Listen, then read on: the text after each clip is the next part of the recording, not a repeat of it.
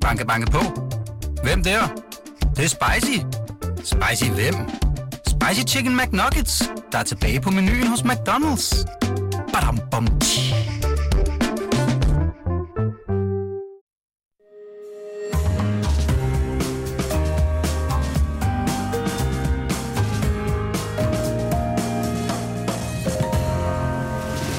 Du lytter til Cordua og Steno.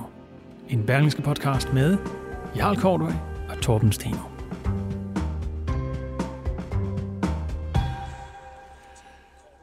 Folkekirken råder over flere milliarder kroner, som den investerer med etiske forbehold. Betyder truslen fra Rusland, at kirken også kan investere i våbenindustrien?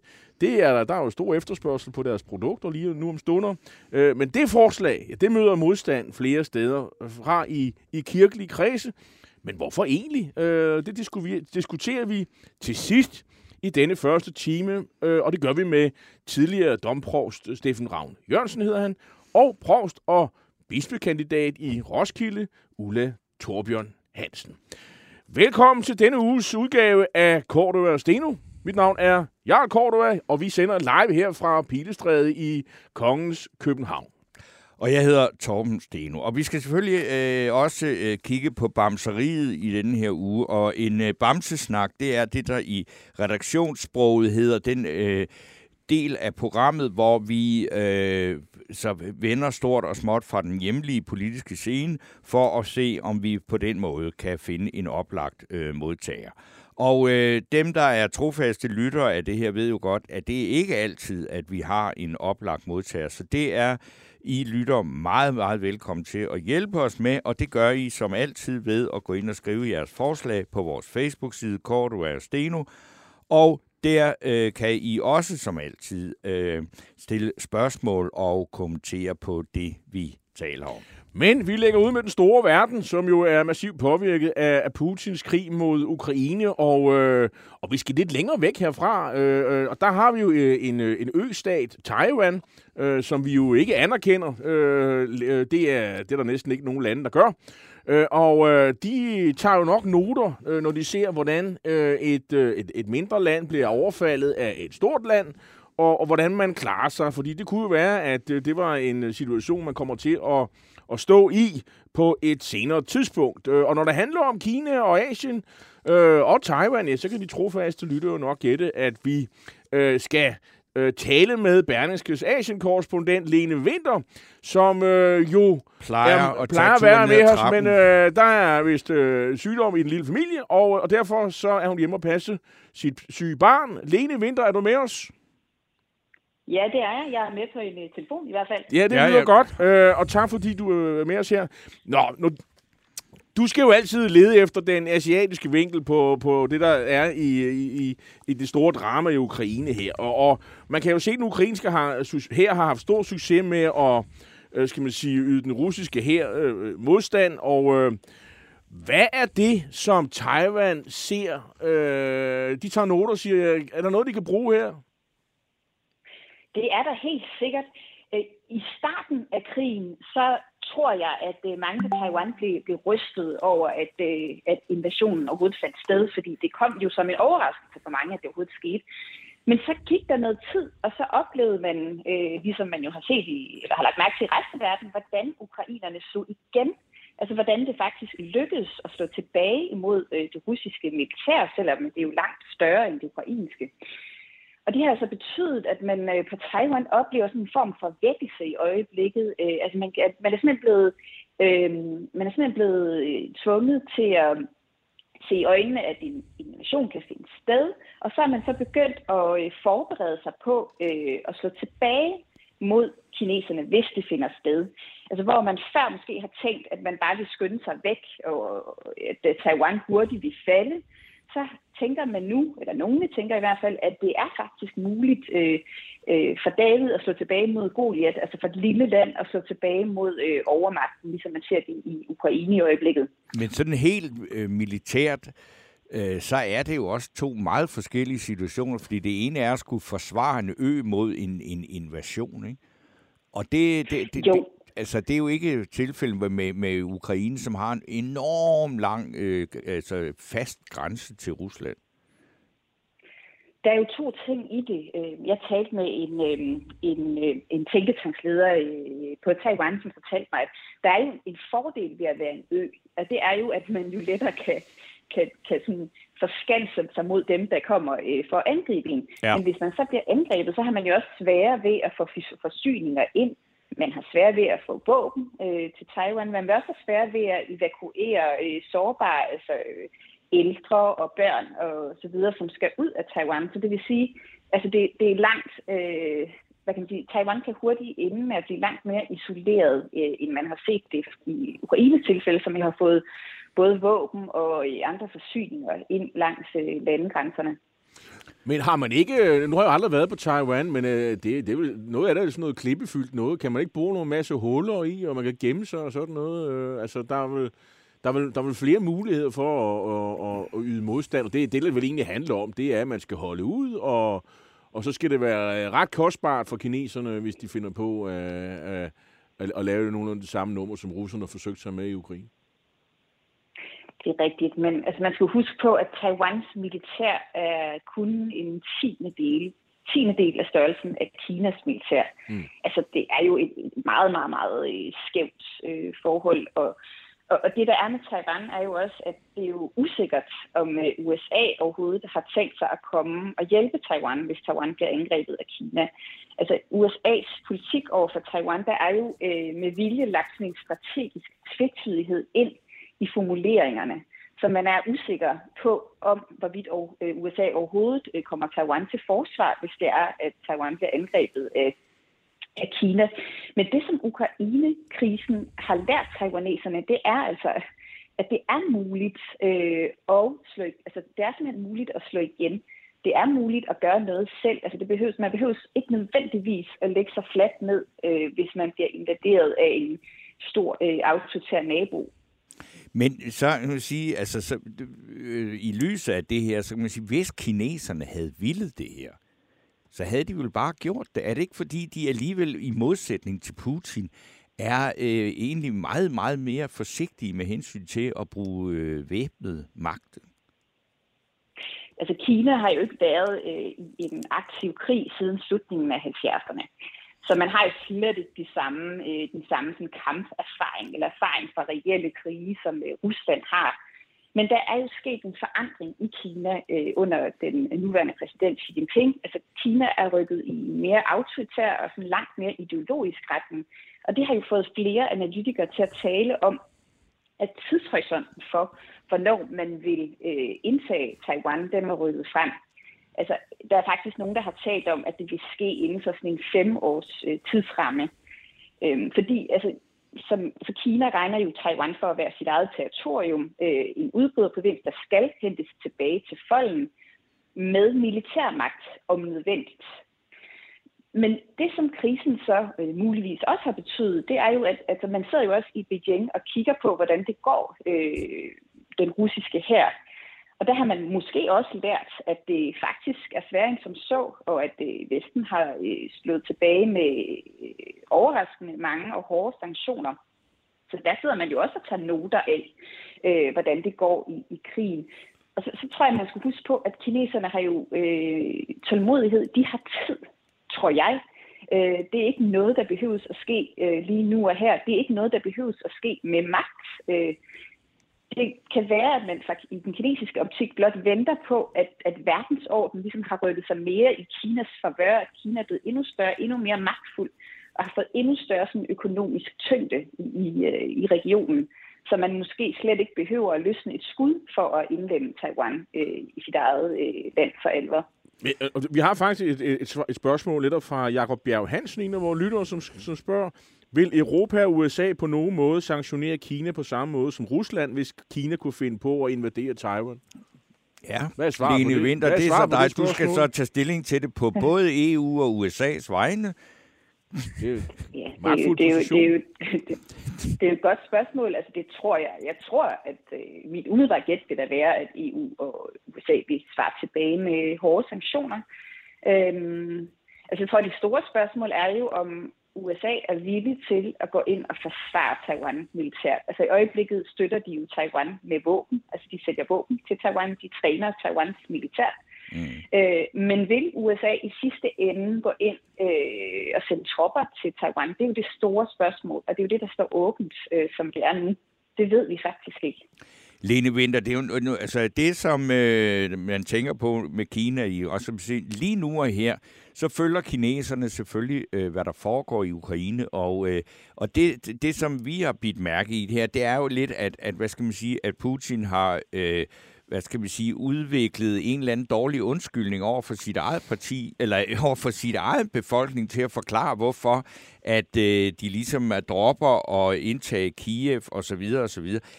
Hvad, hvad er, altså, ved du noget om, hvad, hvad, hvad får kineserne at vide, eller følger de det bare som en, ligesom en regional øh, konflikt, øh, hvor, hvor det, som den kinesiske offentlighed bliver fodret med, er sådan stort set det, der vil svare til, hvis vi, øh, hvad vi vil få at vide om en mindre borgerkrig i Sydamerika? Mm. Jamen, altså, jeg tror, når, når det gælder Taiwan, altså Putin har jo, øh, han i tale sætter jo også øh, Ukraine som, øh, som noget, altså som en del af Rusland nu, ikke? Jo. Øh, uden at jeg er Ruslands ekspert. Så, øh, men, men, men i Kina øh, har man jo fået at vide, altså nærmest lige fra man er blevet født, at Taiwan er en del af Kina. Altså, det har det jo også været. Det kan man vel ikke være uenig i? Og det kan man godt. det kan man godt. Øh, altså, fordi altså, det er jo, altså, Taiwan er jo, hvad hedder det, Taiwan blev til det, der er i dag, fordi at øh, nationalisterne flygtede der til efter borgerkrigen i 1949. Øhm, men, men min pointe er, at, at vi altså at man, man har simpelthen lært øh, fra barnsben i Kina, at Taiwan er en ukrænkelig del af kinesisk øh, territorium. Ja. Så det vil sige, at der er en større forståelse, tror jeg, end der er i, øh, hos russerne, øh, af at altså, Taiwan er en del af Kina. Øhm, og sådan er det bare.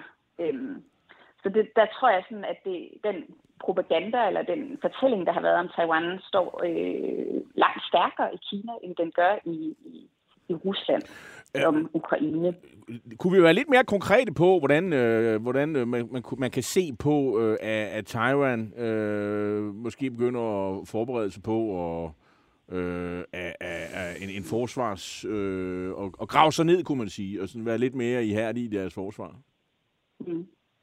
Jamen, der er nemlig masser af eksempler på det. Altså, man diskuterer i øjeblikket politisk, om man skal forlænge værnepligten fra fire måneder til øh, op til et år. Mm. Altså, i Taiwan har man før i tiden haft to års værnepligt. Øh, men det blev afskaffet. Det, var, altså det, var, det blev mere og mere upopulært, øh, også i takt med, at spændingerne blev neddroslet med, med fastlandskina. Men nu overvejer man så, at man skal forlænge øh, værnepligten til et år. Man træner reservisterne øh, 14 dage i stedet for 7 dage øh, om året. Og så er der det, og så er overlevelsesbøger, altså bøger om, hvordan man simpelthen øh, overlever i krig, de ligger øh, i toppen af bestsellerlisterne i, i Taiwan i øjeblikket og også overlevelseskurser melder om øh, sådan en tredobling i interessen. Så der er altså sådan, der sker altså sådan en vækkelse i øjeblikket blandt os almindelige øh, borgere, øh, som gerne vil lære, hvordan de skal klare sig selv, og hvordan de kan slå tilbage mod øh, kineserne. Fordi noget af det, der også er lidt interessant, det er, at, at, øh, at, at opfattelsen er, at kine, altså, kineserne har et meget stærkt militær, men de er svagere på nogle punkter, som russerne også har været svage på, altså sådan noget med logistik og øh, efterretning og, og kommunikation. Altså de her sådan ikke, altså de her ting, der ikke handler om selve øh, isenkram og våben osv., der er kineserne også ret svage, øh, mener man i Taiwan. Så, øh, så derfor forsøger man sådan at, at, at, at lære sig selv øh, i øjeblikket, øh, hvordan man kan forsvare sig. Og der har jo været, altså ifølge kritikerne, har Taiwan jo svigtet, øh, udvik, altså de har simpelthen svigtet at udvikle sit eget militær. De har negligeret det. Det lyder, øh, det, det, det lyder sandelig som noget, man har hørt før her men på det er jo helt, egne breddegrader. Ja. Men skulle da altså simpelthen sige, at det er da egentlig utroligt, at Kina, altså når der drejer sig om overvågning og indhentning af oplysning, der er de der førende, når det drejer sig om deres egne borgere, så de burde jo da sådan set være teknologisk helt i stand til og, og indhente alle de oplysninger, de skal også i, i militært øh, sammenhæng. Det, det må jeg sige, det overrasker mig en del. Lene, Lene, Ja, og ja, Lene, Ja. Lene? Nej, jeg sagde bare, det. jeg, jeg siger, jeg, jeg, ja, og det, jeg ved heller ikke, jeg skal heller ikke være, jeg er ikke militær ekspert, så jeg skal ikke være i stand til at vurdere, hvor langt de er fremme på det område. Men man må jo holde fast i, at de har jo ikke kæmpet en krig siden slutningen af 70'erne. Altså, de har jo ikke praktisk erfaring med det. Ja, og det var mod øh, Vietnam, hvor de jo fik klø, så det er jo, øh, det er jo ret interessant. Og der, og der var den vietnamesiske, det var temmelig øh, krigsvand, så det var måske en forklaring på, at kineserne fik en røvfugl. Øh, øh, øh, Lene Winter, der var faktisk et spørgsmål her. Nu er du Asien-korrespondent, så kan man jo godt øh, være fræk og spørge, øh, om du også har fulgt med i det spil, der kører i forhold til Japan. Øh, altså, hvordan vil Japan forholde sig til en kinesisk øh, invasion? Øh, øh, Tyskland genopruster. Hvad med japanerne? Er det noget, du har fulgt med i? En smule. Jeg ved, at der har været nogle meningsmålinger i Japan, som har vist en, en eksplosion i bekymring for øh, øh, en kinesisk øh, invasion af Taiwan. Og så har man, så vidt jeg husker, sådan lidt forsigtigt været ude og sige, at man muligvis øh, vil øh, komme Taiwan, eller vil støtte Taiwan. Øh, men, men, men det vil jo være et voldsomt skridt for Japan, som jo ikke, som jo også, øh, som jo også, øh, hvad hedder det, heller ikke har, har blandet sig i øh, en krig, og heller ikke eksplicit har lovet at forsvare Taiwan, men de kan jo let blive trukket ind i en krig øh, i, i det nære område. Øh, så, øh, så de, jeg, vil, altså, jeg vil tro, at de holder meget, meget øje med, hvad der sker i øjeblikket, fordi det er jo, øh, ja, det vil også, altså, fordi de automatisk bliver trukket ind i en konflikt, hvis der skulle opstå en sådan. Okay, Lene Vinter, tusind tak, fordi du så dig tid til at være sammen med os her i øh, per telefon øh, her i, i øh, torsdag formiddag. Øh, tak, fordi du var med. Det var så lidt. Orben Steno. Vi skulle faktisk øh, være gået i gang med at bamse nu. Men nu er det altså sådan, at øh, de to debattører, som vi jo sådan set har øh, reklameret med, øh, de er, altså det er, hvad skal man sige, det er to af kirkens folk, og ja. det er folk, der kommer til tiden, de Og- kommer og faktisk man for kan- tidligt næsten. Og man kan jo sige, Men, hvad, nu hvad, kommer er, de hvad ind er den folkekirkelige vinkel, kirkelige vinkel på krigen i Ukraine? Øh, det er, øh, den, vi, det er den, vi Det- anlægger nu. Det er, den har, det er jo ligesom været din øh, faste opgave i, i nogle uger at finde ud af, hvor er, hvor er den? Og øh, nu har vi fundet den, Ja, øh, fordi, øh, og det vidste jeg faktisk ikke, at det er jo sådan, at, at kirken, de jo sådan set har øh, nogle penge, øh, som de investerer.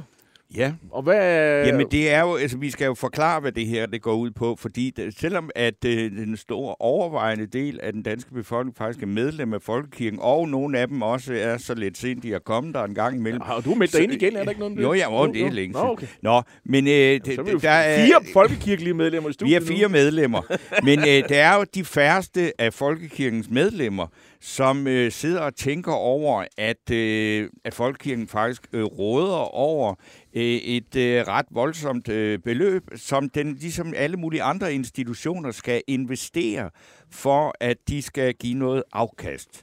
Og øh, det er ikke noget, vi hører så meget om, medmindre man læser Kristelig Dagblad, og det er der nogle få, der gør, men øh, Er vi på? ja, Ja, vi er på. bare roligt. Jeg, det, det, er bare- det er, jeg prøver bare at sætte lytterne lidt ind i, hvad det er, vi skal diskutere på sådan en lidt øh, lavpraktisk måde. Og øh, det her er så, at nu har krigen i Ukraine, den er der jo ikke nogen, der ikke har taget øh, stilling til. Og øh, det vi nu så skal diskutere, det er, at om nogen, altså der er cirka 600 millioner kroner, det er dog alligevel en chat, øh, som Folkekirken står og, og har en mulighed for at investere. Skal de penge investeres i våbenindustrien, fordi det der er, øh, og specielt i øjeblikket, det er jo, investerer man i våbenindustrien, så er der ret gode chancer for, at man får et udmærket, øh, faktisk et glimrende afkast. Og det er jo så, når man så sætter sig ind til højmessen, skal man så sidde og tænke, 600 millioner har vi nu investeret i våbenindustrien. Det er godt, øh, eller skal vi ikke gøre det? Fordi de penge, som Folkekirken har investeret hidtil, jamen de er jo underlagt, hvad skal man sige, de skal øh, være en eller anden for etisk øh, korrekt måde. Hvem har Men- besluttet det, jo? Ja, det har de vel forhåbentlig selv. Nå. Øh, Det er ikke noget, jeg har haft noget med at gøre. Men det, vi skal diskutere nu, det er, kan man så under hensyntagen til de her etisk forsvarlige regler, godt investere i våbenindustrien. Og det øh, skal vi diskutere med to af kirkens mennesker, nemlig øh, tidligere domprovst i Helsingør, Steffen Ravn Jørgensen. Velkommen til. Tak. Og nuværende provst i Slagelse, og også øh, kandidat til den ledige bispesæde i Roskilde, og endda tidligere feltpræst i Afghanistan, så du ved jo noget om krudt og kugler sådan helt tæt på. Og hvad hedder hun? Og øh, ja, hun hedder øh, så Ulla Torbjørn. Torbjørn. Torbjørn, ja, Torbjørn Hansen. Tak fordi I øh, kommer og vil diskutere det her. Og lad os så starte med dig, øh, Steffen Ravn Jørgensen. Du har været med til at sidde meget tæt på at beslutte de her penge, hvad de skal bruges til. Altså, og du ved jo godt, at der er mange... Investeres. Det er jo noget andet forbrug. Ja, det er rigtigt. Investeres i. Du ved jo da udmærket godt, at der er mange af de mennesker, der, øh, som er medlem af Folkekirken, de tænker, at det kan da simpelthen overhovedet ikke passe, at det kan være på tale at investere i sådan noget. Fordi kirken, det er da noget med fred. Ja, det er noget, men fred det er jo ikke bare en given sag. Fred skal der jo nogle gange kæmpes og arbejdes for. Det vil vi jo alle sammen gerne have. Uh, nu har jeg været med i Stiftsrådet i Helsingør, hvor vi jo blandt andet har drøftet, uh, hvordan de midler, vi har, skulle investeres. Og det havde vi en drøftelse af, som vi vidt jeg husker, for to-tre år siden, hvor der var uh, røster, der sagde, at vi kunne jo, måtte jo sikre, at de penge, vi havde, ikke blev investeret omkring våbenudvikling og lignende. Og allerede dengang tog jeg til genmæle og sagde, jeg synes, det er hensigtsmæssigt, at vi har våben, så vores politi er klædt på øh, til at bekæmpe vold og terror og lignende. Og ligeledes, at vi har et forsvar, der kan forsvare os. Hvis vi ikke har et forsvar, så kan vi jo ikke have et land og et folk.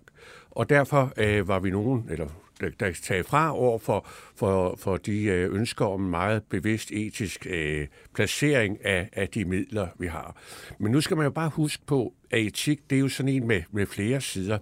Jeg tror alle sammen, vi gerne vil gøre det bedste og det rigtige. Men vi står altid i et valg, og vi ved aldrig før eftertiden, om det, vi har gjort, er det korrekte eller rigtige. Så derfor kan man også sige, at det ikke at investere i, i, i våben, og, altså det er jo ingen af os, der ønsker, men, men da verden nu engang er uden for paradiset, og der er trusler og krige og den slags, så kan man jo være nødt til at være øh, forberedt.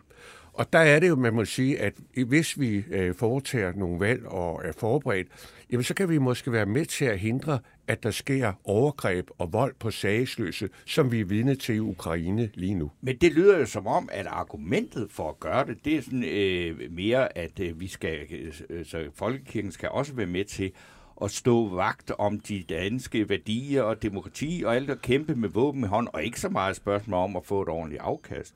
Jamen, folkekirken, nu skal vi lige huske på, hvad betyder ordet kirke. Ordet kirke, det betyder medlemmer. Det er alle os, der er døbte. Det vil sige, det er ikke biskopper, provster og præster, der udgør en særlig klikke. Det er alle os, der er døbte. Det er alle os med øh, millioner danskere, der er med.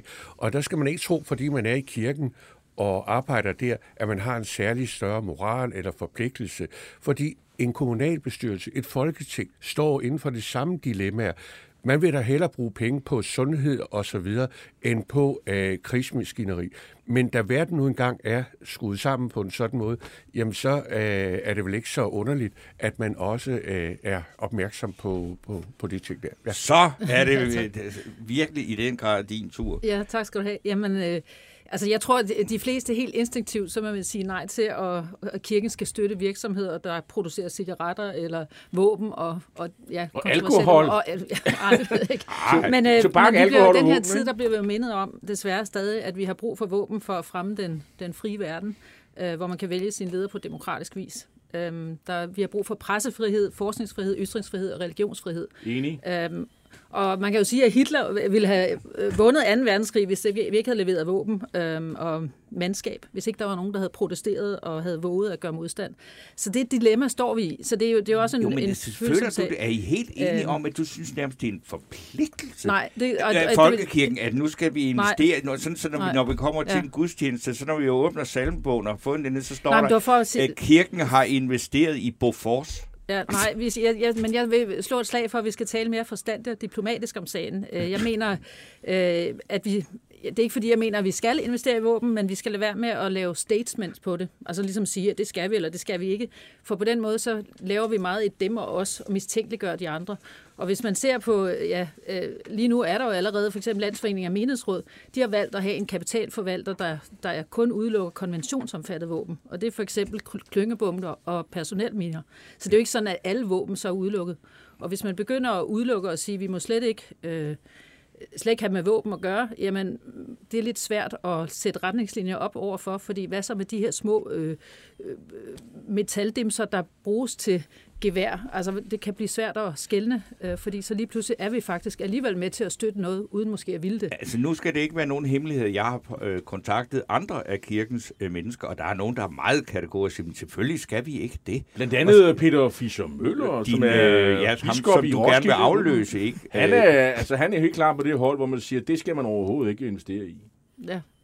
Jamen, vi har også vi har forskellige traditioner i kirken, og jeg vil også, øh, vi har jo øh, Bonhoeffer, der var meget inspireret Gandhi og, og ikke voldstænkende. Han endte med altså nok nødt til at, at lige forklare, hvem ja. Dietrich Bonhoeffer er. Det er jo ikke alle, der kender den store tyske øh, lutheranske teolog. Nej, som endte med netop at, at komme i, ja, at blive henrettet, fordi han talte imod øh, Hitler.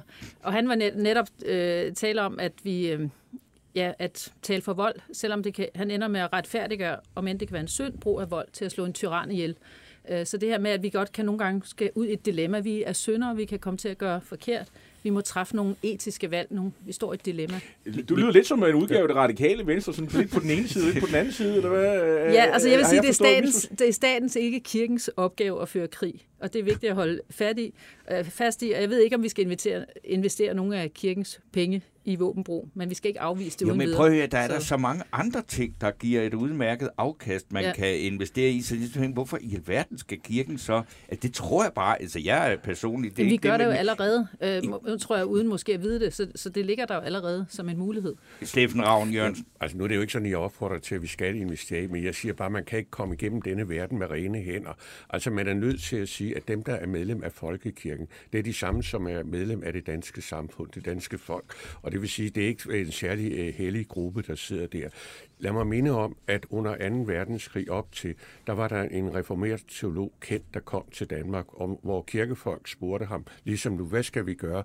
Så sagde han, bed, og efter lang tænkepause sagde han, køb kanoner.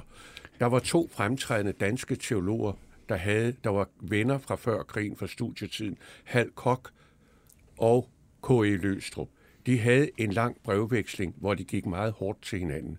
Halkok blev ved med at sige samtale, dialog osv. Løstrup sagde ja, men når man ser, at de slår vores børn og slægtninge ihjel i Tyskland, så kan vi ikke bare tige længere. Så må vi også sige fra, og det kan vi, og vi er nødt til at være klar til at få beskidte fingre.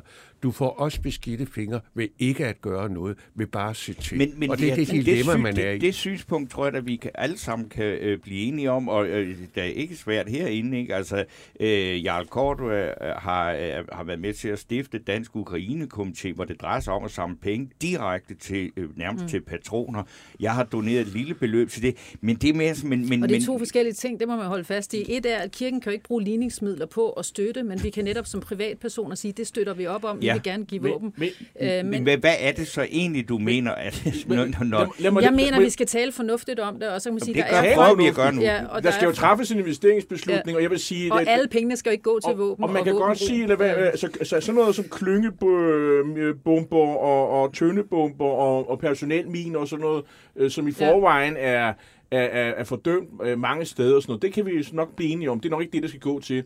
Men altså, F-35, det er jo... Øh, Øh, det er Lockheed, Martin. Martin og Northrop Grumman og sådan nogle øh, ja. hyggelige øh, amerikanske virksomheder. Og der er sikkert også nogle europæiske termer og sådan noget. Så her er, her er spørgsmålet. Skal vi investere? Skal Folkekirken smide en aktiepost i Therma, Northrop Grumman og Lockheed Martin, hvis Jamen, det står til dig? Ja, og det er jo netop noget af det, de skal sidde og tale om, dem der sidder i de her øh, komitéer. Du spørger, som, hvad du synes. Ja, jamen jeg, jeg vil umiddelbart, så tænker jeg, at det er ikke noget, jeg, jeg vil være, jeg vil være nervøs for det, hvis alle pengene går til det. Jo, men, men det er der ikke... Men, men problemet men du... er, at vi kan ikke se, vi kan ikke vide, hvilke krige bliver de brugt i? Så det her, det hjælper jo ikke Der er en Ukraine. af vores øh, lyttere, som jeg Øh, tror har nok nej. et, et, et, Okay, et, tak. et, et, en kommentar til det her, som er meget typisk, tror jeg.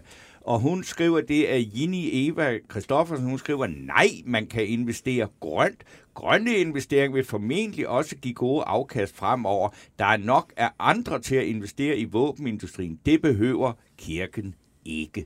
Altså, det, Altså, jamen, det er jo et meget almindeligt synspunkt, Det er og jeg ved da også, altså med de utrolige mængder af øh, kvindelige præster, jeg har mødt i den her folkekirke, de er jo da danser rundt derude omkring SF alle sammen, ikke? Og de er, vil jo heller ikke være med til det her, vel? Men det er Nej, og det er jo det, jeg taler imod, fordi jeg vil sige, det, så holder vi jo nogen, så laver vi et skæld mellem dem og os, og et, et politisk skæld i kirken. Kirken skal netop være for alle, også dem, der netop går ind for det. Så det skulle være sådan, at jeg både kunne sige ja og nej, uden at blive dømt ude. Nu skal, okay. nu skal Steffen have lov til at sige Ja. noget, uden at blive afbrudt. Altså, jeg Ja, synes jo, undskyld. det her med grønne investeringer er godt, og det er jo dejligt at stå med en god samvittighed og investere grønt, og lade, lade bilen blive drevet af el, og det er vindmøller, der kører det. Men for at bilen kan køre, så skal der altså nogle batterier i. Og batterier, det er noget af det mest forurenende og skadelige. Det vil sige, at man kommer ikke til at stå med rene hænder, end hvad man gør. Man kan selvfølgelig prøve at minimere øh, de skader, der er. Men jeg vil sige, at der er ingen, der kommer igennem dette liv, uden, at få lidt snavs på hænderne. Ellers er man nødt til at gemme sig i en søjle ude Det, vil jo, ørkenen. det kan vi da hurtigt blive enige om. Jeg tænkte bare, kunne man dog ikke blandt kirkens mennesker blive enige om, vi har, vi er fromme, vi er rene, der er noget, der hedder grøn kirke. De vil da ikke være med til det her. De har kunne hjælpe med at lave, lagt det ud på deres hjemmeside prædikenforslag, hvor man nærmest gør Greta Thunberg til afløser for Jesus. Altså, Ja. så Jamen, kom Grøn dog ikke at Kirke- sige, at der Grøn- ikke er politik Jamen, i Grøn kirken. Kirke, de har jo sådan en tjekliste, hvor man kan hvor opfylder man bestemte ting, øh, så kan man få certifikatet Grøn Kirke. Ja. Ja. For mig at se, der minder det om et moderne afladssystem, at du er pæn og anstændig, når Jamen, du kan er- krydse alle de her ting af.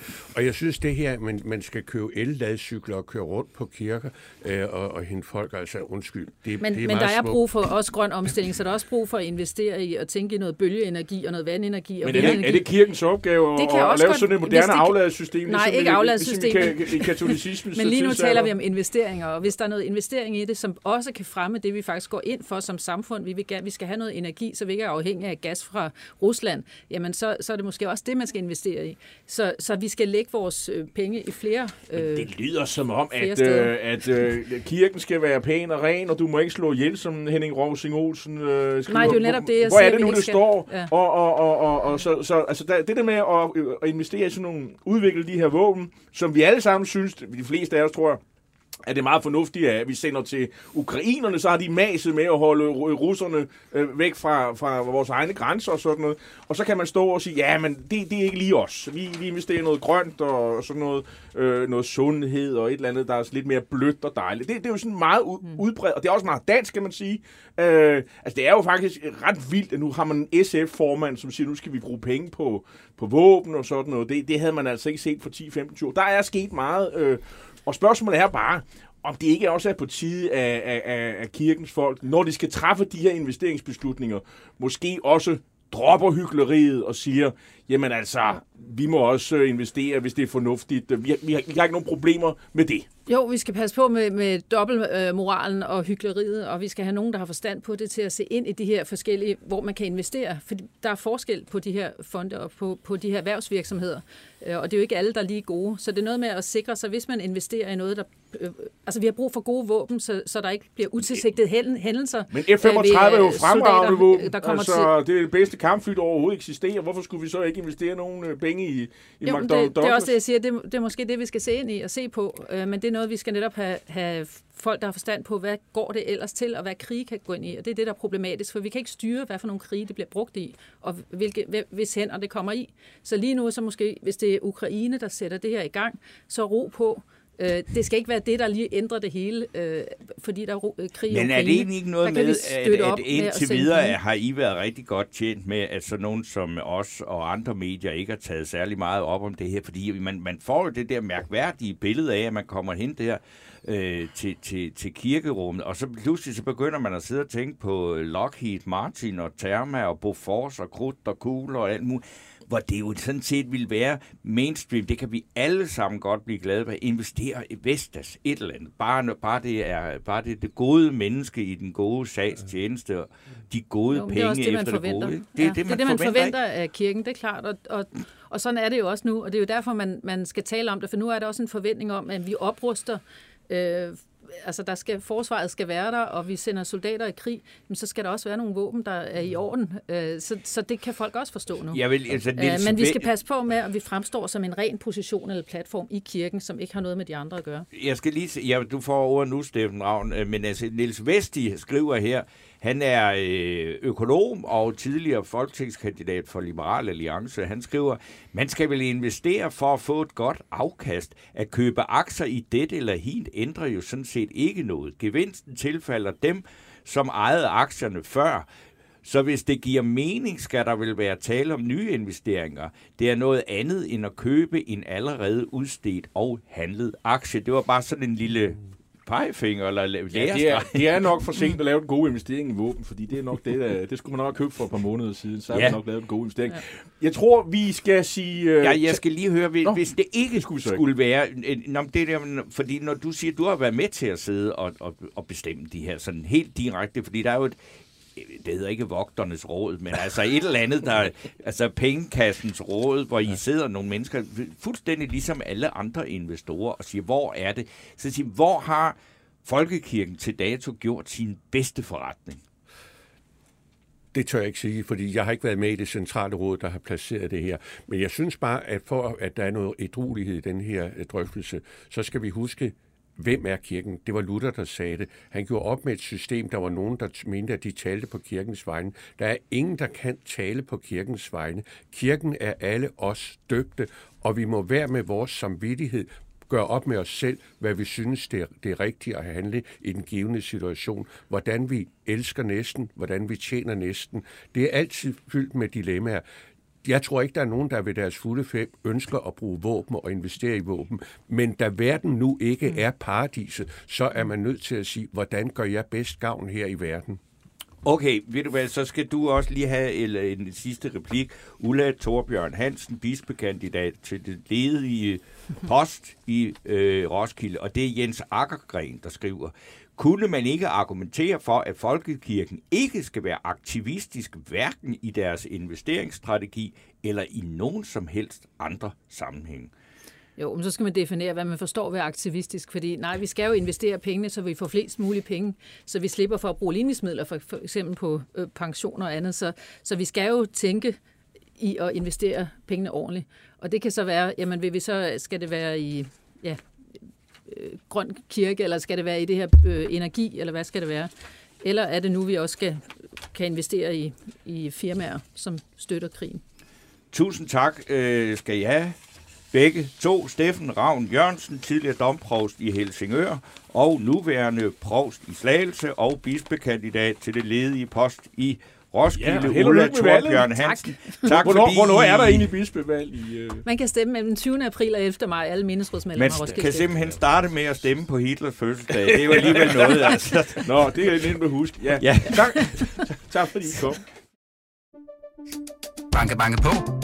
Hvem der? Det, det er spicy. Spicy hvem? Spicy Chicken McNuggets, der er tilbage på menuen hos McDonald's. Badum, bom, tji.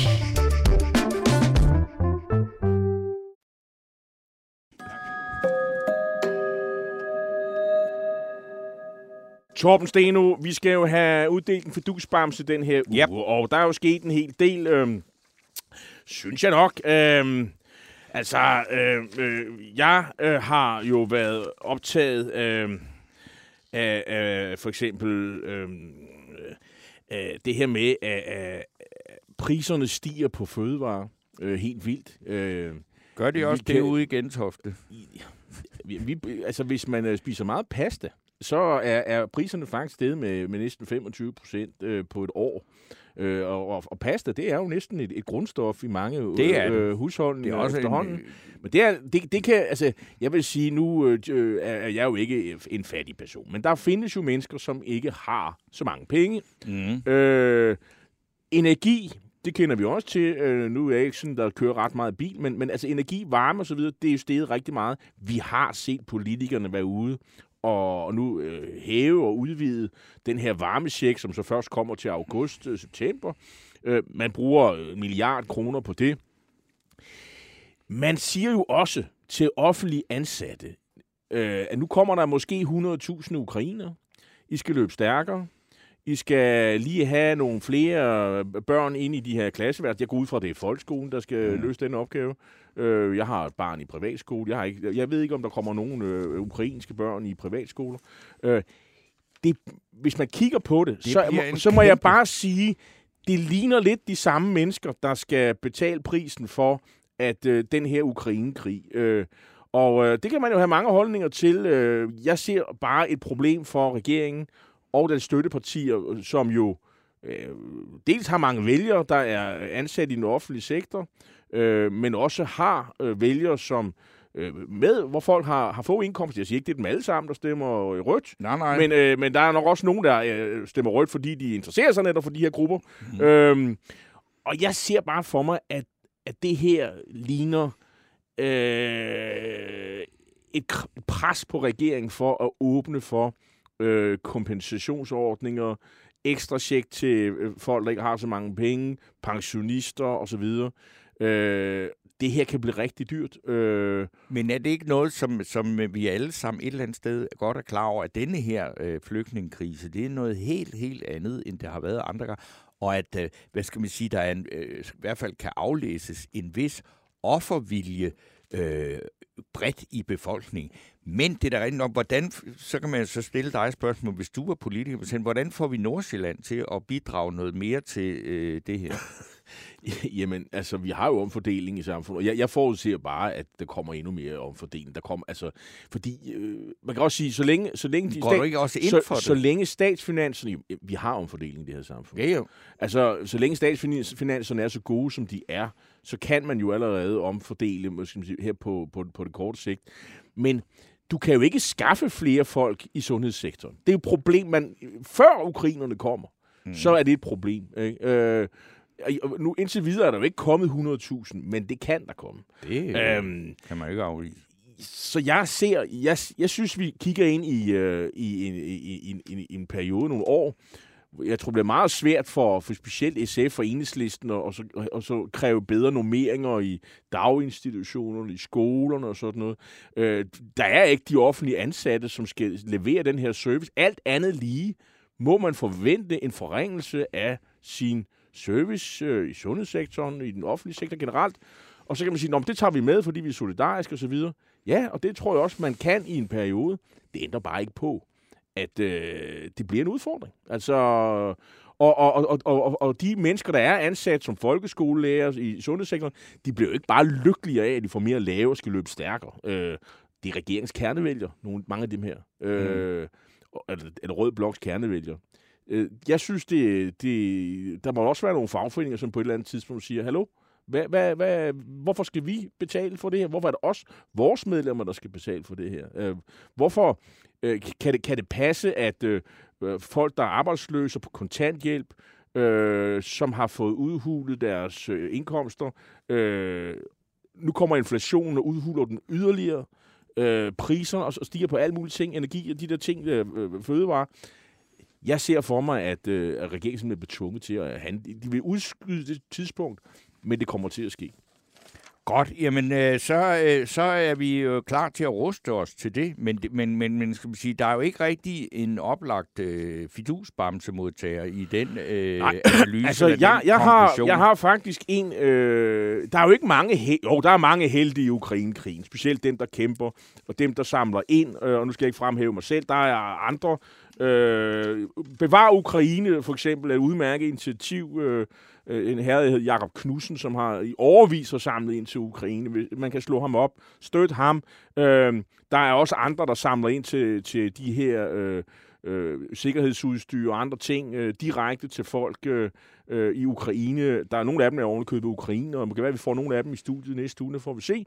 Øh, så der, der er mange helte, men der er også dem, der øh, våger pelsen, tager ud og dokumenterer tingene. For eksempel fotografen Jan Graup, der har med de mange tatoveringer, og det der, der har- øh, og, der og det der er- tusse han- gamle fotografi, øh, eller, eller, eller kamera, hvor der er fra 1800 hvidkål, øh, som, øh, hvor, hvor, hvor, hvor, folk ser sådan helt øh, mærkeligt ud, i, fordi det er taget med det der, det, det, det, det, der geotopi, tror jeg det er. Øh, en meget, meget gammel kamera, sådan en har han. Han har været i Ukraine, han har været i Kharkiv, og dokumenterer mange af de her ting. Og øh, fantastiske billeder, frygtelige billeder af det som, som, som, som, som hovedregel.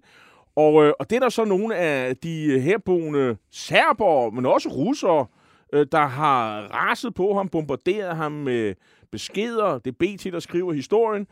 De, øh, de, de, de, de mener, at han er sådan en propagandist, og, og så videre, så videre. Og der har han jo Mm. kæk svaret, at, øh, at øh, de kan komme op til ham på fjerde sal, og, og, og, og, og så kan de få den røvfuld, de fortjener. Øhm, øh, og, og altså han bliver... øh, Jeg, jeg, jeg synes jo, det er øh, godt, at vi har krigsfotografen Jan Graup, og han tager jo et sted i, igen.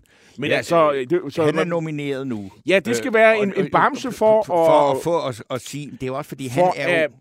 Ja. støtte op om hans vigtige arbejde, og siger, vi, øh, og, og han også har det mod, øh, så det vil være min øh, Han er, jo, han er jo også, øh, hvad skal man sige, med mange øh, moderne kvinders øjne, en rigtig øh, gammel mandschauvinist, en rigtig gammeldags mand, som ikke er øh, af den bløde type, og som ikke er specielt woke, øh, og som øh, meget nemt kan lægge sig ud, fordi øh, med, med, med, med, hvad skal man sige, den øh, feminine øh, dagsorden. Det synes jeg også øh, hører med i den her øh, sammenhæng. Men jeg synes også, at Jan Karp er jo en utrolig dygtig og modig mand. Der er jo stort set ikke en krig, han ikke har været øh, Der dokumenteret er også kommet på, et andet Så er der forslag. nemlig kommet et fra øh, Henning Rovsing Olsen, hvis det er den samme, vi tænker Ja, på. det er det nemlig. Øh, vil du læse den op, eller skal Jamen, jeg? det er Henning Rovsing, Olsen øh, skriver fidusbamsen til Tibet-aktivisten Anders Højmark Andersen, som vi øvrigt øh, har haft i studiet for, i, for mange, mange år siden. Mm. Det vi sendte på 24. 24 Han har i 10 år kæmpet for retfærdighed for de fredelige demonstranter, der i 2012 protesterede mod Kinas overgreb i Tibet. Det er hans fortjeneste, at Tibet-kommissionen blev nedsat. Øh, ja, der var vist også øh, en Søren Pind, der var justitsminister, som fik sendt den i anden omgang, men lad nu det ligge. Jeg synes, Henning har en Det- pointe her. Det må vi sige. Den, Øh, det er en... Det, den, den kommission afslørede det, som vi var nogle stykker, der havde på fornemmelsen, nemlig at Udenrigsministeriet pressede alt for hårdt på. Og det er der så to mellemledere i øh, Københavns politi, som har... Det var det, der udførte opgaven med at fjerne de der øh, Tibet-flag. Men, men nu står det jo klart, at øh, politiets efterretningstjeneste og i særdeleshed Udenrigsministeriet med, med flere øh, nu øh, tidligere centrale topfolk, man må nævne øh, den daværende øh, øh, ambassadør Kina, Fris Arne Petersen, stor mand i udenrigstjenesten gennem 40 år. Han er den, som pilen peger på. Øh, han mente, han har ikke sagt, at de skal fjerne de der øh, Kina-flag, eller de der Tibet-flag, men han har, han, har sagt, han har lagt så meget pres på, at det åbenbart er blevet taget ned på den måde, at, øh, at øh, de der stakkels kineser, de skal ikke udsættes for øh, ansigtstab, fordi Nej. der er nogen, der har udøvet deres demokratiske rettigheder i Danmark. Jeg synes, at øh, er Anders. Højmark Andersen er et rigtig godt bud. Men lad os, øh, lad, lad, lad os lade det hænge i luften sammen med ham og, og sammen med Jan, Jan øh, Grav, fordi altså, vi er jo ikke færdige med det her, øh, og, og programmet har også øh, en, en lille øh, bamse-passage i næste time. Og jeg vil sige, nu, nu vi er ved, ved, ved alt det her, så, så nu, nu nævnte Jan Grav, så er det jo også interessant, at de folk, der truer ham, ja, det er selvfølgelig nogen russere, men det er også interessant, at det er serber. Mm. Og serber har jo altså en helt utrolig evne til at placere sig det helt forkerte sted. Det må sige.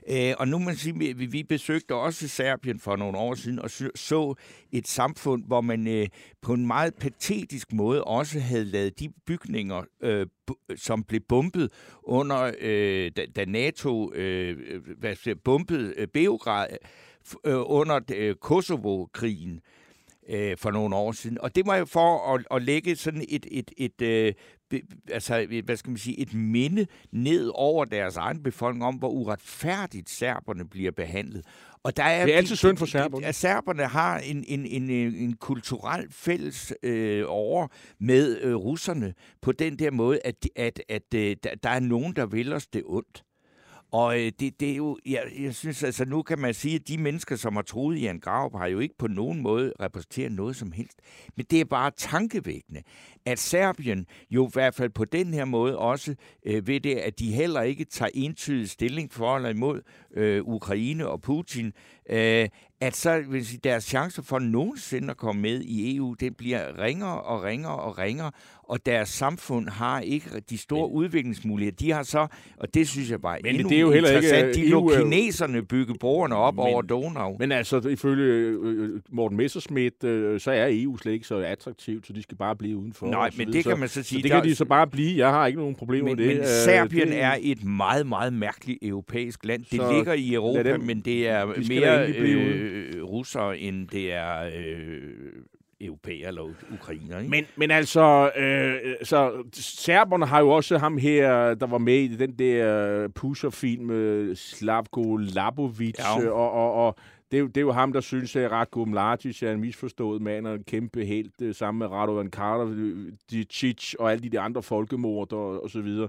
Dem har han jo forsvaret, og, og det, han har jo også været ude og, og skælde ud nu på at medierne, der har fuldstændig forvrænget øh, hele situationen. Det er de stakkels, stakkels øh, russere nede i Donbass, øh, som åbenbart er blevet mishandlet og alt muligt andet, øh, og, og det hele er helt forkert. Øh, jeg, jeg, altså, man må bare sige, og jeg har også mødt en hel del serber faktisk på de sociale medier. Jeg vil bare sige, de udstiller sig selv, de er pinlige, og, og de skader, det er min påstand, de skader dem selv i danskernes øjne. Det er der, altså, serberne i Danmark skal passe meget på, at, at de ikke at, at vi ikke i mange, mange, mange år vil se skævt de har, til, deres, jeg til, der, til deres mærkværdige forestillinger om, hvad der sker et, i Ukraine. De har øh, i forvejen... Deres dømmekraft meget, er helt til rotterne. I forvejen et meget dårligt image. Øh, det må jeg sige. Men altså, så må jeg også sige, det vi sidder og bruger tiden på nu, når vi snakker Bamse, og vi jo egentlig skal finde en modtager, en dansk modtager, fordi sådan er reglerne, øh, så er det jo også, altså det er så meget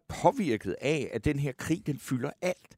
Øh, og så er der sådan en hel masse småting, øh, som jo rent faktisk foregår parallelt, hvis vi overhovedet ikke bruger tid på. Men, og det er for eksempel, at, at her i, øh, i fredags, øh, der, der slap der sådan en lille, øh, øh, hvad skal vi sige, politisk øh, fis ud vind fra øh, Mette Frederiksen og company om, at øh, det her storstilede øh, vaccinesamarbejde med Benjamin Netanyahu og øh, Sebastian Kurz, to forhenværende statsledere, øh, det er nu skrinlagt. Mm. Og øh, det glæder jeg mig til, at der er en eller anden, øh, der skriver en bog om, hvad fanden det egentlig gik ud på, og hvad ideen med det var. Men ideen er i hvert fald nu øh, skrinlagt. Det, det synes var, jeg lige, man skal jo det huske var, på. Og det var måske en af de helt store skævter i... i øh i uh, Mette Frederiksens regeringstid, at hun uh, Jamen, nu er hun der jo stadigvæk, nu du taler datid. Men man kan sige, det er nok også en... Uh, man, man kan sige, hun, hun, hun, hun har jo også ændret sig øh, temmelig ja. meget. Der er sket meget siden det der øh, øh, skete.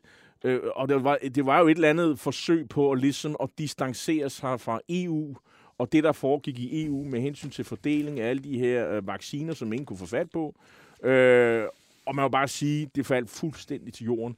Nu er, har man indtryk af, Mette Frederiksen tilbage i EU-lejren. Hun har ovenikøbet øh, sat den her øh, folkeafstemning på dagsordenen om at fjerne øh, forsvarsforbeholdet.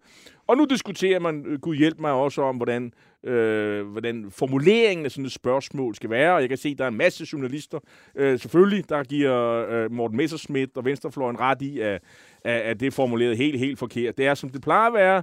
Øh, stor del af pressen... Øh, øh, øh, er, er ude og, og bakke, hvad hedder det, øh, øh, Dansk Folkeparti og Enhedslisten op øh, frem med den afstemning, fordi de måske har en halv pointe om, at, at noget kunne være formuleret mere præcist. Øh, det, øh, så men det, det er helt, det, som det skal være, og, og jeg, jeg tør faktisk ikke engang spå, øh, hvor det her ender, fordi der skal næsten ingenting til, så, øh, så øh, har man fuldstændig afsporet debatten om, hvad det her handler om. Det og, det det, skal, øh, og det skal den danske dagspresse nok Det har vi jo en med. tradition for ved folkeafstemninger øh, om noget, der har med EU at gøre. Men jeg synes også lige, det, jeg var overhovedet ikke øh, nominere øh, tidligere udenrigsminister Christian Jensen, tidligere finansminister, tidligere alt øh, Christian Jensen fra Venstre. Men nu er han kunne hjælpe blevet direktør i en grøn interesseorganisation, som hedder fuldstændig fantastiske navn Green Power Denmark. Og øh, han fik jo ellers for ligesom at kunne, hvad skal man sige, en øh, fin, velbetalt chance, øh, som en særlig diplomat, der skulle skaffe Danmark en plads i FN's Sikkerhedsråd i 2025. Efter otte måneder øh, arbejde med det, så gider han ikke det mere. Men han har til gengæld også haft tid til, samtidig med det, at øh, indtage en bestyrelsespost for Hanstholm Havn, øh, som man tænker, hvad i alverden har han af særlige kvalifikationer. Det, det der er, som, og jeg vil sige, det er meget, meget, meget ondskabsfuldt skrevet af Mads Brygger i Frihedsbrevet, det er, at øh, hvis man ser på, hvad Christian Jensen har foretaget sig stort set, siden han var gymnast, øh, et eller andet sted i Herning eller Vejle, så er det jo egentlig, at han har haft en enorm masse poster, hvoraf han ikke har haft succes på nogen af dem. Og nu løber han så kunne hjælpe med af pladsen for den særlige stilling, som blev givet til ham for tro tjeneste i demokratiet, eller for, øh, for, ja, for tro tjeneste ja, i demokratiet. Jeg, jeg, jeg, venter Og så på, jeg, jeg, jeg måneder. venter på Mads Brygger, han bliver både udenrigsminister og finansminister. Synes du ikke, det er øh, Ja, tyndt? altså, ja, prøv nu at høre her. Du har et godt job, så får du tilbudt et bedre. Siger man så nej tak? Ah, det ved jeg Men jeg synes bare, at det er en... Når man så tænker, Altså, jeg, undskyld mig, det, det er ganske normalt, at det sker. Han er selvfø- nogen, man kan selvfølgelig, jeg kan godt forstå, at nogle af dem, de synes, at, at han er løbet af pladsen og så videre. Men altså, det, så, jeg synes ikke, det er så unormalt, øh, det må jeg sige. nej, Øh, det er nemlig ikke Torben, unormalt. vi det er skal måske have det, der er problemet. Godt. Og vi skal snakke med, med Anna Libak efter pausen, blandt andet, og, Og vi skal det snakke om, om, psykologi og andre ting. Og så skal vi høre øh, Scorpions, de gamle tyskere, der i, tilbage i 89 øh, kom med den her Winds of Change, som nu har fået en ny tekst. De spillede i Las Vegas i, i, i sidste øh, her for fire dage siden, hvor de havde ændret øh, teksten lidt til Ukraine. Nu kommer der en liveoptagelse øh, fra Las Vegas med The Scorpions.